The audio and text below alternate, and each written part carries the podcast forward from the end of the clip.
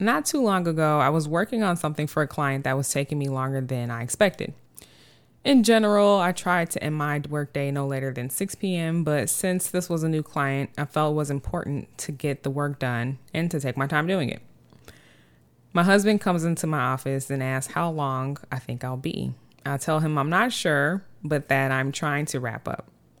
He says he has an idea and to let him know when I'm done. Now, just to give you a little bit of background, this particular client has let me know she doesn't expect me to work past 5 p.m. Central Standard Time. So, in the excitement of starting this new role, I let my husband know that I wouldn't be working past 6 p.m. on most days. I've learned that I need to give myself a buffer because although I manage my time as best as I can, deadlines always seem to creep up on me. So I said, okay, go ahead and just add that extra hour in coming back to this particular night of working late in this situation, I wrapped up about 7:30 p.m. The sun was already setting and my husband was frantically trying to squeeze in an outdoor family activity. "Let's go for a bike ride," he said. And I agreed, but then I paused. Although that sounded nice, realistically, it was time for dinner, and I didn't feel particularly comfortable hitching our daughter's trailer to the bike past dark. And let's just face it, I was also very tired. I quickly changed my mind, which caused tension. And long story short, we got upset with each other because neither of us felt understood or like our expectations were being met.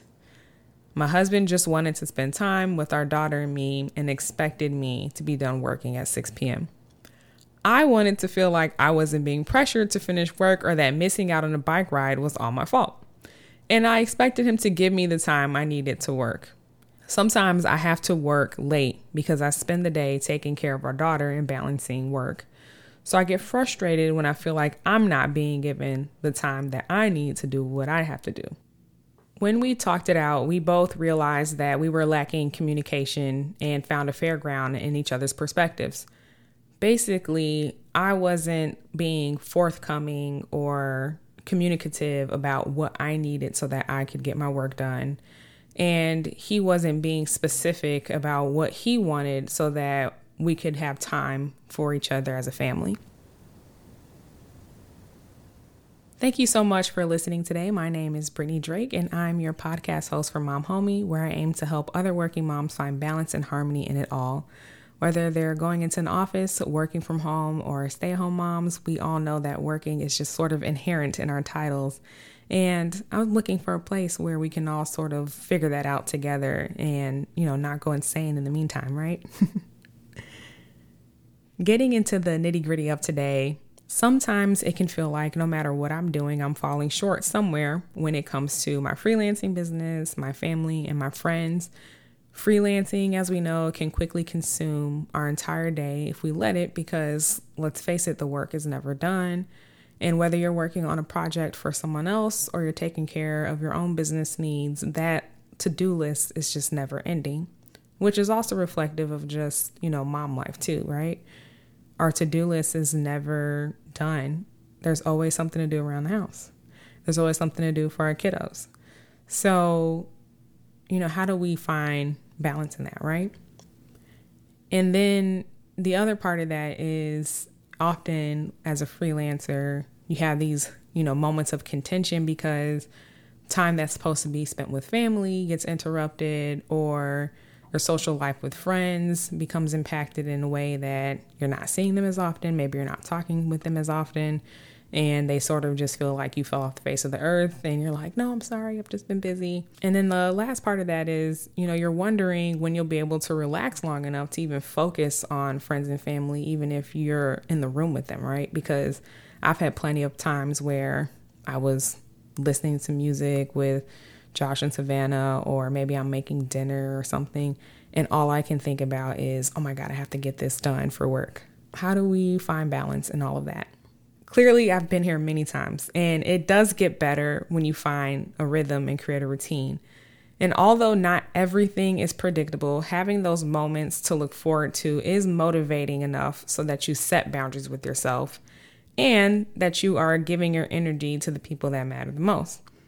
So, what are some ways that we as freelancing moms can ask for support so we're not setting up false expectations or setting ourselves up for failure? That's what we're going to explore today. But first, let's jump into our affirmation, which is I'm a good communicator and a better listener.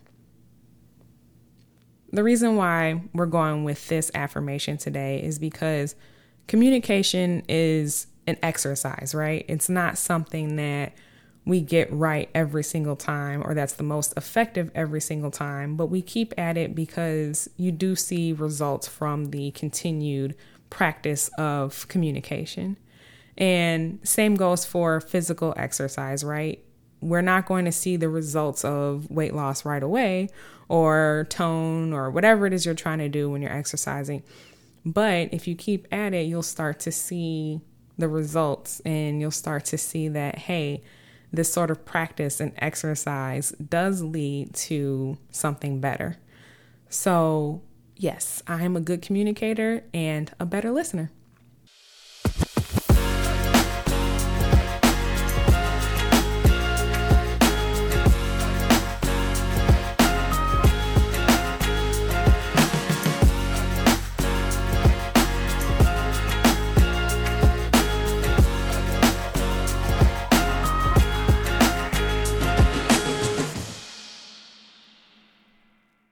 Okay, so our first stop today on ways that we can ask for support is to first ask your significant other what it's like being with the freelancer and listen closely.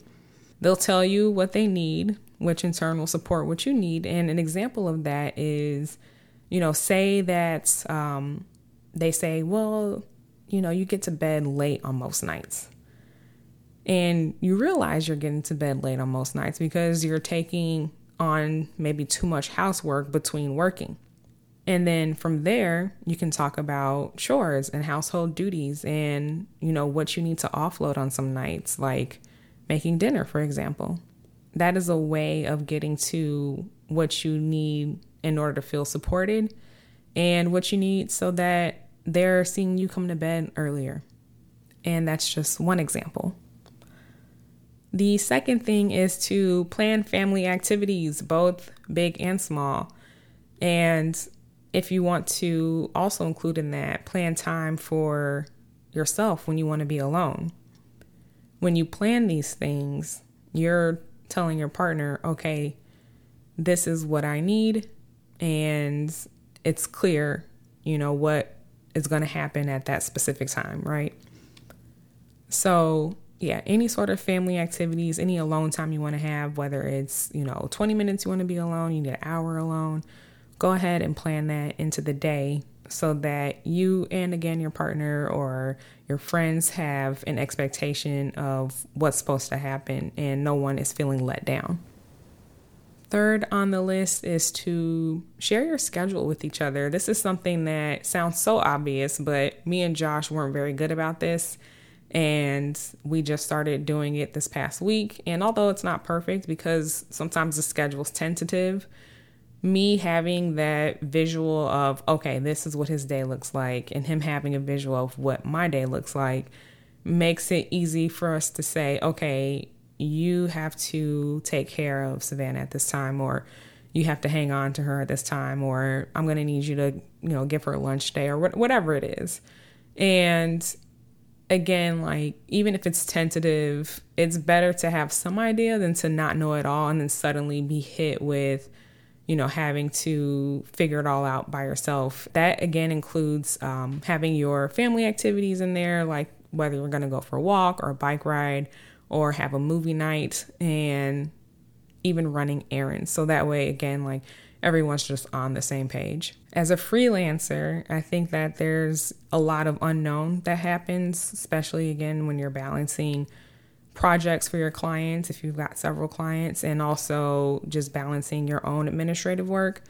So ask your partner for patience while you figure out that balance and communicate when you don't know, actually. I find that you get a little bit better response when you say, I don't know and when you genuinely don't know, when when it's a like a smart aleck, like I don't know, then that can cause some you know, issues, and I, I'm guilty of that. but if you honestly don't know and you say, hey, I, I really don't know, I'm trying for the, you know, to, you know, for this to only be a couple of hours, but I, I don't know if it's going to take me a little longer, then that's received a lot better than just not saying anything at all. The sixth thing is to exchange work stories, you know, and you're like, maybe your partner didn't realize this, but they're now your office buddy, right? and your kids are your office buddies, and your pets are your office buddies. And sometimes your kids and your pets can't respond to you, but they're going to listen. so, you know, with that said, feel free to exchange work stories and let them know how excited you are about something new or how something's challenging you and maybe you're having to do a little bit more research or how you know something isn't so great and you know maybe they'll have some insight to help you get through whatever it is that's happening and vice versa. And then the last and seventh thing I have here is to check in periodically and share your wins, like increased or positive metrics and other things that you're proud of. I know for me, with a lot of my clients, they challenge me to be better just because and you know not saying hey Britt be better but they're they're literally you know asking me to do things where I'm like hey you know what? This is going to require a little bit more nurturing a little bit more research and I think that's where the fun lies in all of this is that someone is trusting you to give it your best effort and what I like is you know diving in and just having my mind blown about various things. So the one of the examples I have is um, I have a client who has a prison reform project that she works on, and I'm currently doing emails for her. And so we did a series of six emails asking for donations, and that went okay. It could have been um, a little bit better response in terms of actual donations. We had, uh, you know, good enough clicks and people opening the email, but in terms of actual conversion to donations, it could have been a little bit better. So I said, you know what, let me do some research just to find out what most people don't know about prison reform, right? So in my research, I found this comparison of prisons in Norway versus prisons here in the United States and the sort of reform programs they have. And when I tell you my mind was blown, I was like, wow, you know, like I, it just was so much fun. And like I read this whole like 20 page study that this girl in uh, North, I believe is North Carolina, that she published. And it was a qualitative study. And it just, it had a lot of ideas and things that I just never thought of when it came to prison reform. So yeah, like you know, I talked to my husband about that and he was also excited and you know, it just again like created that sort of um I don't know what word I'm looking for. I was going to say camaraderie, but it, it, creates that that sort of um, connection and excitement of like, hey, this is what I'm working on. Here's why I'm super excited about it, and this is what I learned, and you know, maybe you'll learn something too. So yeah, just make sure you share your wins and that you're including your family and your friends and the things that make you proud about what you do because chances are they're going to be proud of you too.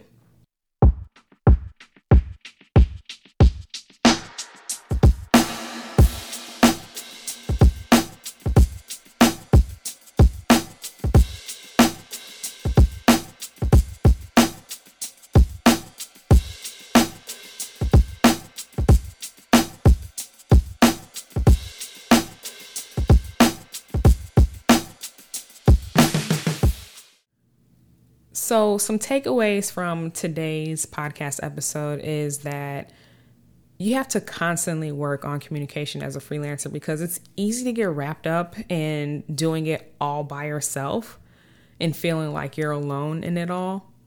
However, even if you're a solopreneur or you're a freelancer who generally works alone on the things that you deliver, it doesn't mean that the career success has to be made alone, right?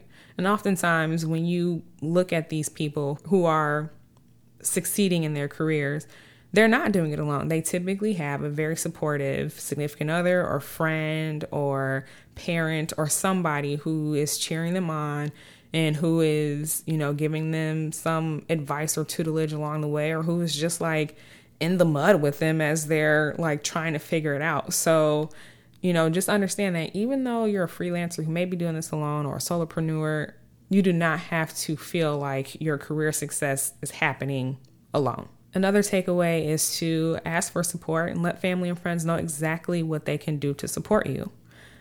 That again hits, you know, communication and just saying, hey, I need you to do this. I have a friend who writes um, blogs, and they're usually in the social justice arena. And what he does is he'll text me the article and he says, Hey, I need you to read this and I need you to like it. And I'm like, Okay, great. So I open it, I read it, I like it. And I don't have to wonder how can I support him. He told me exactly what he needs me to do, so I do it. And this one might be a little bit tougher to swallow, but learn from those moments of contention instead of being defensive because usually it does boil down to your family and friends wanting your undivided attention because guess what? They like you, right? so yeah, try not to get defensive. Listen to what they're saying and then turn around and say, So, what you're saying is that you want to spend more time with me. And they're going to be like, Yes. and so then you say, Okay, well, let's figure out how to spend more time together, right? And I'm sure you like that too. So, you know, don't don't get defensive into the mindset of, "Oh, I'm right because," you know, because that's not going to help you. And that's not going to help them. That's just going to create more tension between the two of you. So let me know what are some other ways that you want your loved ones to support you and how would you ask them to do that? You can DM me at Copywriting Britt on Instagram to let me know. And if you haven't already, go ahead and leave me a review to let me know how I'm doing or what you'd want to hear more of. And look for episodes to come out every other week. Thank you so much for listening today and have a wonderful day.